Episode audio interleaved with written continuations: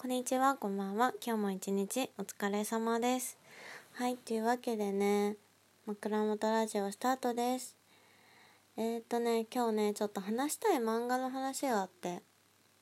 ちょっと真面目なお話？ちょっと真面目ですね。でね、その、さよならミニスカートっていうタイトルなんですけれども、牧野葵さんの漫画。これね、あの、私、なんだっけな？あの七里ヶ浜に遊びに行った時になんか配っててなんか宣伝みたいな感じで配っててそれでなんか1巻だけねもらったんだけど1話かもらったんだけどその後ねすごいいいなって思ってあの少年ジャンププラスっていうアプリで今出てるやつをね全部読んだんですけども、まあ、これは簡単に言うとうーんと何て言うんだろうな。なんかキャッチコピーみたいな見出しみたいなのがついてるんだけどそれにはこの漫画に無関心な女の子はいても無関係な女の子はいないっていうそういうキャッチコピーなんですけど、まあ、内容としてはえっと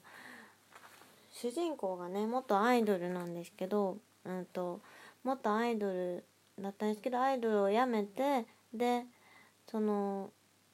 普通の共学の高校に通ってですごいねあの可愛らしい見た目でアイドルしてたんですけどもういわゆる女の子みたいなアイドルだったんですけどなんかもう女の子っていう見た目ではなくてなんか割とボーイッシュな男の子みたいなそういう髪型とか格好をして学校に通ってる主人公なんですけどその子がなんかそのアイドル時代になんかその AKB とかでもあったじゃん。なんか握手会でねなんか切りつけられちゃってナイフで腕を。それでなんかそれがトラウマになっちゃってなんか今ねあのもうアイドルはやめちゃったよっていう子の物語なんですけどなんかねこれね結構前にその漫画自体は読んだんですけどずっとねなんかちょっと話しようかなどうしようかなって思ってて、まあ、内容自体すごくセンテンシブな感じでもあるしなんかなんだろうなうんすごい自分の中で考えることが多すぎてこの漫画を読んだことで。なんかまとまりきらなかったもう自分の思考が。それでもうなんか何か外に出すこうやってラジオトークにするっていうことができてなかったんですけどなんか今日ねあのたまたまツイッターであのラジオトーカーのゆうめいさんっていう方が多分皆さんは多分なんか有名なんだと思うんですけど私も知ってたんだけどあのフォローしてなかったんですよね。でもなんかそのいいね誰かがいいねしたのかな？それもらってきてでそのツイートになんかあのそのゆうめいさんが撮ったラジオトークでなんか女として生きてることとはみたいなことを話してたんですよ。でそれをなんか聞いてすごく共感することが多くて私なんかちょっとうんちょっとなんか言葉にすることからちょっと逃げてたかなみたいな自分の中にとどめすぎてたなって思ってうんちょっと話そうかなって思いましたねこの漫画の話を。でねあのこれ常々言ってるんですけど常々言ってるかな？まあなんか私本当に上京して一人暮らし始めて社会人になってから特になんですけどすごくねあの日本で女として生きることってすごく辛いことが多いなって思うんですよ。すごくねそれを感じさせるような出来事がすごく多かったんですよね。会社でセクハラされたりまあなんか電車でなんか触られたりなんか道でもなんか触られたりなんかねもう本当にいろいろうん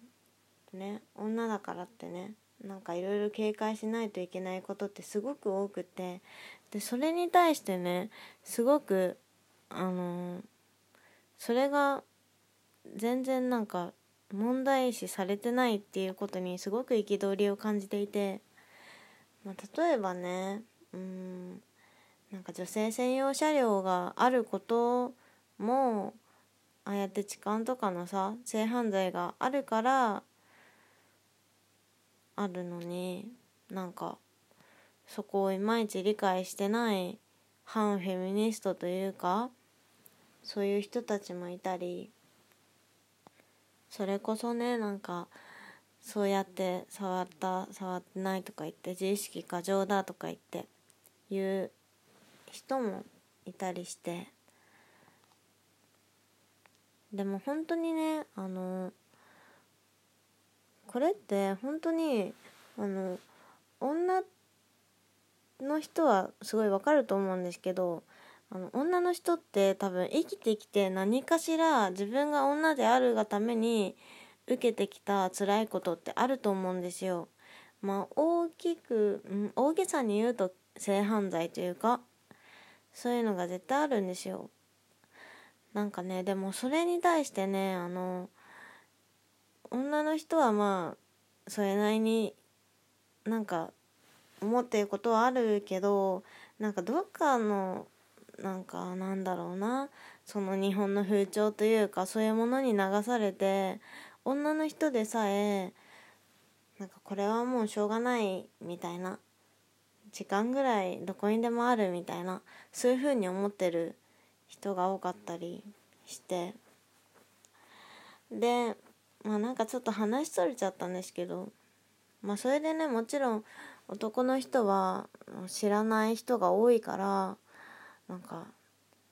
そんなになんか女性専用車両を作らないといけないほどのこととか思ったりしてる人もいるかもしれないし。でも本当に私からしたらっていうか他の女性からしたら本当になんか女性っていうだけで常にあの男性からのなんか危害を加えられる可能性があるっていうことに常に怯えてる状態ではいるんですよ。常に怯えてるというか警戒して生きてるんですよ。でねそのなんか今話したような社会の縮図みたいなものがこの漫画ではすごくなんか顕著に描かれていて学校という小さいコミュニティの中でその社会の縮図を描かれているシーンがあったんですよね。でなんかまあ例えとして今時間っていうものを出したんですけど、まあ、実際に漫画でも時間について書かれててであるそのその主人公のクラスでねあのクラスの人気者の可愛い女の子がいてすごくもう見た目がもう女の子らしい可愛い女の子がいてその子がある日痴漢されたっていう話になって痴漢されたかな？なんか太ももを触られたっていう話になって。でなんか最初はあの男に襲われたってなったからあのクラスの子とか心配して「えなんかレイプとかされたんですか?」みたいな。めちゃめちゃ心配したんだけどそしたらなんか担任の先生がそこに来てなんか誰々は、まあ、太もも触られただけだからそんな大げさなことじゃないよみたいなことを言ってそしたらなんか男の生徒はなんかそれであなんだ太ももかみたいな感じになったのね。もっとひどいことだと思ってたからよかったみたいなことかもしれないんですけどでもそれってなんか本当に認識の違いだなって思って。なんか女の子の生徒は「いや太ももでも十分怖いよ」って言ってんのにでもなんだ太ももかって言い方されてでしまいには誰々ちゃんの太ももだったら俺だって触りたかったわみたいな太もも触れていいなみたいなことを言ってたりとかあと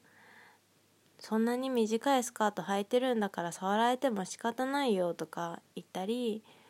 なんかあとねこれ一番ムカついた。登場人物にムカついたっていうのおかしいけどなんかねあのどうせスカートなんて男に媚び売るために履いてんだろうみたいなことを言って、まあ、それは主人公がブチギレてなんかスカートはあんたらみたいな男のために履いてんじゃねえって言うんだけどまあね。まあでその流れの終わり方としては結局その女の子が痴漢された女の子が登場してなんかその男の子たちの目線を気にして太ももぐらいだから全然大丈夫だよみたいな。みんな大げさだよみたいなことを言ってあそうやって言う素直な女の子が可愛いよねちゃんちゃんって終わったんですけどそのシーンは。でもすごくねそれがねあの今の日本の社会のなんか女性に対する扱いというか知らず知らずに女性にしてる扱いっていうものをすごくね表していてもう心に来るものがありましたね、まあ、そういう感じでそういうシーンがねたくさんあるんですよ。この「さよならミニスカート」っていう漫画なんですけど私のラジオトークはあんまりなんか女性の方聞いてるかどうかわかんないんですけどでも男性にもね是非見てほしいななんて思ったりうん。本当にね良かったこれは。でこれがねなんか今リボンであの載せ載ってるらしいんですよ。リボンってあの少女漫画の定冠詞の。まあそのこういうなんかフェミニズムとかあの女性として生きることとはっていうことを説いてるこういうお話をそのリボンを買ってる読んでる子たちは小学生だよね。小学生の女の子に見せるってことはすごく大きな意味があるななんて思いました。そんなわけで。熱中症が長引いてる成瀬えりでした。今日も聞いてくださり本当にありがとうございました。あの熱中症本当皆さん気をつけてください。私1週間前になったのにまだ頭痛いからね。バイバイ。